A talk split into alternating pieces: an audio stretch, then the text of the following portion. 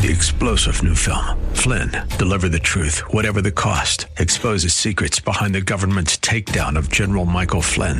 Flynn knew what the intel world had been up to. He ordered the first audit of the use of contractors. This set off alarm bells. He told the truth. He was the most dangerous person for Donald Trump to hire. They had to get rid of Flynn.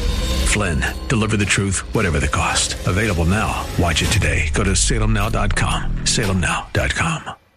It's the only place that we should find ourselves boasting in the cross of Christ. And that's what we'll talk about here today on Truth for Today with Pastor Phil Howard.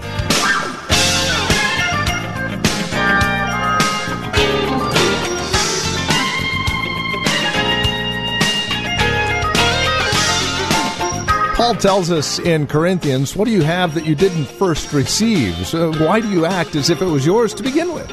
In other words, what he is saying is anything and everything that we have, any, any abilities that we might have, are those that have been given to us by God. So why would we boast in it as if it's ours? And that takes us to Galatians 6, where we are learning today that our only boast is in the cross of Christ. Hi there, and welcome to Truth for Today with Pastor Phil Howard from Valley Bible Church in Hercules. Won't you join us? Again, it's another look at our only boast found in the cross of Christ. Here's Pastor Phil. I went to South Carolina and I hang out at a university back there on vacation, and I buy books, stay at the library, love it. And uh, while I was there, I always go to the preaching department in universities that are Christians say, What are you using for preaching books? And they said, Oh, ah, Bryan Chapell, president of Covenant Seminary, Christ centered preaching. I said, Sure, I'd never heard of the guy. Got the book, bought it in 2005. Couldn't lay it down. And uh, his debate is that much of so called preaching in churches is not Christian. There's no Christ, there's no crucified Savior. It's a lot of uh, moralisms, it's a lot of nice stuff. It's how to have a good family. You can have a good family and be lost. Mormons can teach you how to have a good family, they do pretty good at it. Or, to quote Jay Adams in his book, if you could preach it at the synagogue, you obviously didn't preach anything that was Christian because they wouldn't allow you to preach if you brought Christ into it. And as I read Bryan Chapell, I was haunted by a story and that he tells in his book. And by, I was taught to preach the Bible, and I was taught to do exegesis, which means you find out what the original words mean you find out their literal meaning, their historical meaning, their contextual setting. It's called hermeneutics. And uh, you better be sure what say, is said to Israel, what's said to the church, and a lot of stress on proper exegesis. What I was never taught was to look for Christ in every verse. Because the whole Bible is redemptive history. Three R's describe the, the Bible for the regenerate ruin, redemption, regeneration. And no matter where you cut the Bible, we're in the path towards a coming Redeemer or the Redeemer has come and we're looking back at what he accomplished. So no matter where you cut it, I don't care if you're in the Exodus and the rock is leading them out there and feeding them, you ought to take it to Christ. Let me tell you one of the pitiful things happening in our literature. My wife bemoans it with children. We teach the children the story of David and Goliath. Okay, story over. Uh, a smaller boy wins and beats the giant. Great. That, that isn't great. That is appalling. What's Christian about that? Where's Christ in that? Why don't you say what David said? I cannot deliver Israel from its greatest enemy by myself, but the God of Abraham that I know. He can deliver by little or few. I'm but a little Jewish boy. And I'm going to use what skill I've got. I'm going to throw this rock. But I want you to know, Goliath and Philistine, people that want to destroy Israel, there is a mightier power unleashed in the earth besides a little boy taking care of sheep. My God can deliver Israel from her enemies, for my God is my Redeemer, Christ. Now there's going to be a greater battle fought. History is coming. I'm only a signpost to a greater deliverer. He shall walk in the valley of the shadow. He will be outnumbered by the Gentile world, the Jewish world, and he will step into the valley of Gethsemane and Golgotha, and there he will defeat our greatest enemy, Satan himself. He will do it not just by the strength of being a 33 year old man. He will do it because he is the mighty God, the Redeemer, deliverer of Israel. That's what David points to. That's what it points to. And we've got all this Bible teaching over here. We all we learn about is the rock, or, or we learn about, well, you honor, you honor your mother and father. Well, that's nice, but it won't save you. That's why there's little conversions in our churches. We're not preaching enough Christ to choke a gnat. We're preaching moralisms. We're preaching that. We're always trying to preach something, trying to fix up you saints. Because I was also told this you don't preach the gospel to saints, only to believers. What a lie. The gospel is the whole book of Romans. It's not just Jesus died, was buried, and rose again. That is the seminal gospel. The whole implications of the gospel is the whole book of Romans. Gospel is how God saves you, sanctifies you, keeps you, leads you, fills you with the Spirit. All the work of the Spirit, all of that's tied with the gospel of being saved. It's not just, I raised my hand in junior church. Gospel is Romans. I'm ready to preach it again because churchmen need the book of Romans. They need the good news in their struggle, not to start all over, but what are the implications of the gospel in a saint that's been walking with God 25 years? Listen to what uh, Bryan Chapell said. Teaches uh, preaching classes at Covenant Seminary. He said, unless we identify the redemptive purposes in a text, it is possible to say all the right words and yet send all the wrong signals.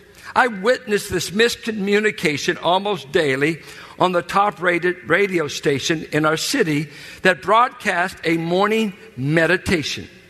Each morning, the preacher addresses some topic with a Bible verse or two. The subjects run the gamut from procrastination. Now, you know that's going to bother unbelievers, to parenting, to honesty on the job. The station turns up the reverberation whenever this preacher speaks so that it sounds as though the words are coming right from Mount Sinai.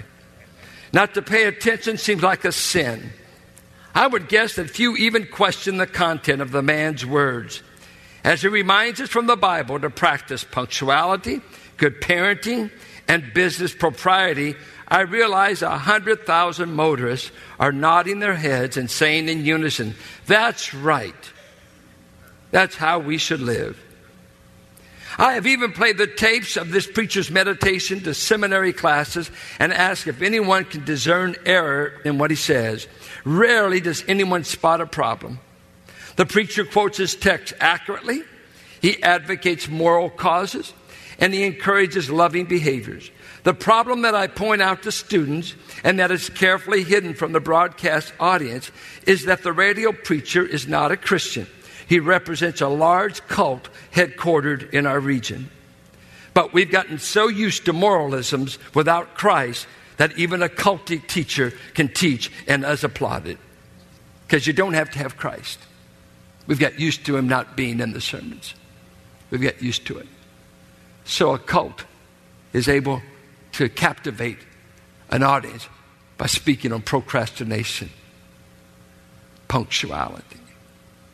Feels good. No offense. No offense. Spurgeon, I don't have time to quote him, I've got the quote. He spoke of his day. He said, Friend, let me tell you why there are a few conversions going on in London. He said, I could point to you the churches in London with a tear in my eye. They teach high doctrine. They teach great doctrine, but they preach no Christ and nobody gets saved. But they're all basking in being so right. Then I could take you to other churches in London that they preach practice, practice, practice, practice, practice, but no Christ. And he said, There's no conversions for they cannot keep up the practice, but it sounds Christian. It sounds nice. He said, But we have been preaching Christ in these slums for now some 30 some odd years, and every category of sinner keeps being saved, saved, saved, saved. For he says, the liberals cannot talk me out of this one theme. I will glory only in the cross. Only in the cross. Now, why does he glory in the cross? Let me give you four reasons. And somebody break that clock up there. It's a nightmare. It's a guillotine right now. I don't want to stop. Um, first of all, let's just begin here. The cross is where God bore my curse. Chapter 3, verse 13. Cursed is everyone who hangs on a tree. Christ died upon a tree that he might redeem us from the curse of the law. I will glory in the place where my God bore my curse to redeem me from a legal system I could not keep. When this old Jewish rabbi, converted by the grace of God, he said, I, I will glory in the fact that my God was executed for me. That my God, in his execution, paid a price to redeem me out from the curse of the law. For redemption always demands a price. And he said in Matthew 20, 28, For the Son of Man came not to be ministered to, but to give his life a ransom for many. A ransom is to pay a price to unloose you. He paid the unloosing price. I will glory not in being circumcised the eighth day. Jeremiah 9 says, There's coming a day when Israel's heart will be circumcised and not just their foreskin. I will glory. I have a God that would hang on a tree for me. There was an American judge who had to handle a case, but the case was a lifelong boyhood friend. The case demanded a fine, not, not jail time, but a fine. And those in the courtroom who knew the relationship between the judge and the accused were stunned when the judge threw the full weight of the law and demanded the highest payment possible. But once the sentence had been recorded by the court clerk, the judge asked if he could step down from the bench, and then he walked over to the clerk and paid the debt. Let the full weight of the law fall on the criminal and our God is the righteous judge of the universe, but He's the only one that could step off the bench and pay the debt. He did that on a tree called a cross. I will glory in the cross. The most important chapter of the whole New Testament, I think, is Romans 3 24 through 26. Where those who had their mouths zipped up because they could not keep the law in verse 20. He, they hear this resounding thing, but now a righteousness testified to by the law and the prophets has come. A righteousness not by law, but by faith alone. For God hath redeemed us by making his Son the satisfactory propitiatory sacrifice for our sins so that we now are declared right before God on the basis of God's anger being satisfied at the cross. God vented his anger on my sin at Calvary. God poured out his wrath on me at the cross. God judged me. God paid all of my sins in a substitute, and that quivering body bears my guilt and divine wrath against my sin. He bore it. It was a lonely day on Calvary. It was a dark day. But God the Father was satisfied with what happened. So much so that he says in Colossians, at the cross, he spoiled principalities and powers that accuse and sought to capture and damn my soul, and he spoiled them having taken the handwriting of ordinances, broken commandments that I had committed, and nailed it to his cross. Everything I've ever done wrong was nailed to the cross and divine penalty fell on it. Now, there's something about it. Many times when a prisoner had served his term, what the jailer would do on the day he was released, he would give him this handbill of all the offenses. And said, We see here you've done uh, armed robbery, uh, you stole this, you did that, you did that, you'd have it all. And then after the time was fulfilled, at the bottom, he would write in Greek, ta, epsilon, ta, epsilon, lambda, epsilon, sta, uh, ta, alpha, iota. Tetelestai, perfect tense. And it meant paid in full. And so when you went out on the street and somebody saw you, said, Hey man, I thought you were serving time. Oh, I was. Hey, did you break out? No, no, I pay, I, I pay my debt. How did you? Show them the jailer's sheet with all the charges and the little signature, Tetelestai. Tetelestai was what Jesus said on the cross. It is finished. It is paid in full. What's paid in full? All the offenses of the handwritings against me were paid in full when my God was executed in my place. I will glory. In my conversion, it's glorious, but not to be compared. I will glory in my suffering. Oh, of course, I couldn't even have such folly. I've suffered nothing. In my pedigree, what a joke. I have none. Paul did. In my exceeding great knowledge, another joke. You see, with a poor beggar sinner like me, the only thing you can give me, since I'm not endowed with the great things of a Paul, but give me a crucified Christ and I can boast. My God died for me. My God picked up my offenses and fully was the scapegoat that bore them out of the camp. According to the Word of God, and I stop here. I have irrefutable proof that my God loves me. And the love letter was written at the cross. For John said in 1 John 4:10, this is the love of God that he would love us and give himself as a propitiation for us. I love to use the biblical words. We can get rid of propitiation. We say satisfaction. You know why I say propitiation? We don't change all the vocabulary in the world to accommodate you. Learn the word. Propitiate God completely satisfied with a payment. That's not too hard, is it? I love it. It's completely paid. For God so loved the world that he said, That a boy, keep trying harder. That a boy, don't learn to procrastinate, have a good family and have good kids. No, no, no. God so loved me that he gave up something for me.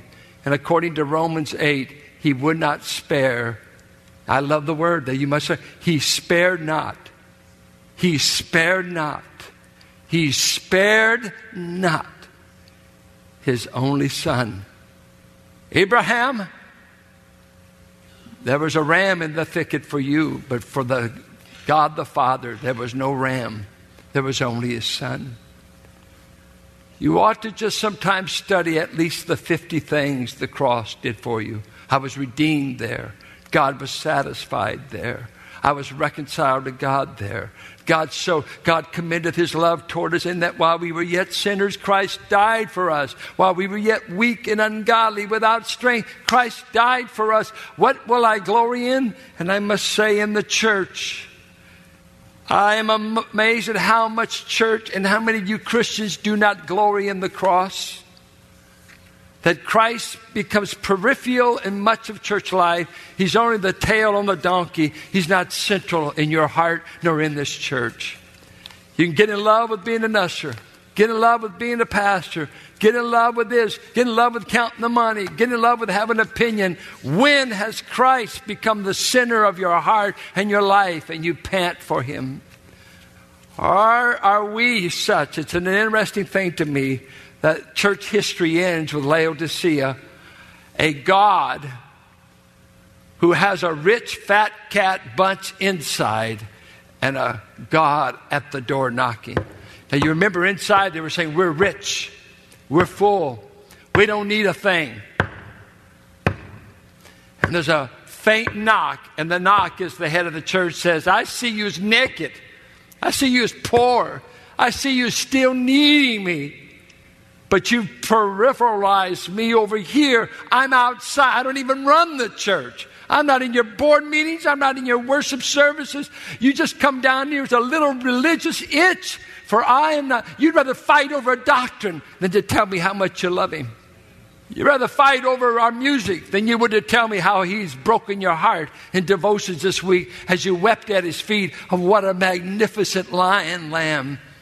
As I read Jonathan Edwards' sermon on the excellency of Christ, he said, He's the lion lamb He's a lion to your enemies. He can keep them away, but he's a lamb to those who trust him.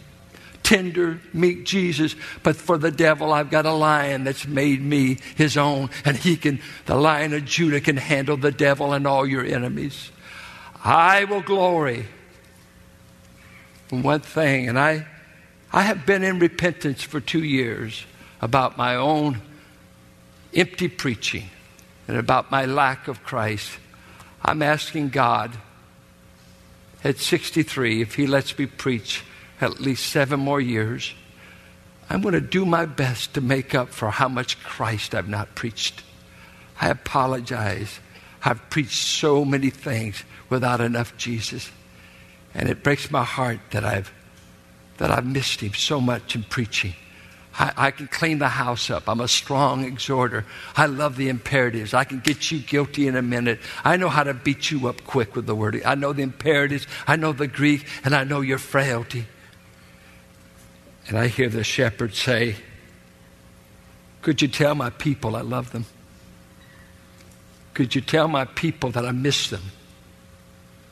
Could you tell my people They've given their love and devotion to cheaper things. It's their ministry where they get to teach, where they get to preach. It's all about them, about them. And the church has become nauseatingly full of the flesh. I'm asking God for me, whether it's here or if I ever start anywhere else. The burning passion, because I've been indicted by this book two years ago is the poverty of Christ. I am not surprised no one's saved when you teach. I'm not surprised that not many get saved when we preach around here or the staff. We don't preach enough Jesus to get saved, hardly. He is the lost jewel of the church, the head, the head. And Colossians says you must hold the head up as preeminent. May you give us a second chance, Lord. May you help us to repent. Don't let us be in love with singing. Don't let us be in love with preaching. Don't let us be in love with buildings, in love with ourselves. Some way, get us back to Calvary. Get us back to as long as it promotes Him, I'll be satisfied. And in the personal lives of these believers, perhaps Christ has become peripheral. He's an add on Savior, He's a rabbit's foot but He's not central. Would you forgive us of our backsliding, our stupidity, our misdirected focus, and get us back on one boast? I will boast only in the cross of Christ. Amen. And once again, we've come to the end of our time together here today on Truth for Today with Pastor Phil Howard. As we lock things up for another day of broadcasting, we do so with a, a way to contact us here at Truth for Today. If you have a question, a prayer request, comment, we would love to pray for you. If you have a praise report about how the program is encouraging you in Christ, we'd love to hear that as well. A couple of ways to reach out to us. The easiest, of course, our phone number, 855 833 9864, or our website, truthfortodayradio.org. Now, you have another way to reach out to us, and that is, especially if you have a question or a praise report that you would like Pastor Phil to answer. Well, simply take your voice memo app on that smartphone of yours, record your question along with who you are and where you're calling from, and then email that bit of audio to us at tftquestions at valleybible.org. Again, the email address is tftquestions at valleybible.org. So email that to us. We'll run it by Pastor Phil, and should we use it on the radio, we'll even let you know when. And as always, you can again reach out to us at our website, truthfortodayradio.org, or by calling 855 833 9864. You can also write to us, 1511 M. Sycamore Avenue, Suite 278, Hercules, California. The zip code is 94547.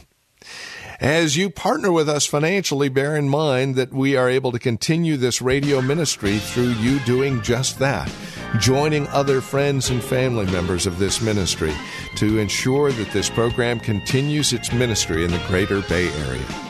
Please consider that as you reach out to us, and then join us next time for another broadcast of Truth for Today with Pastor Phil Howard.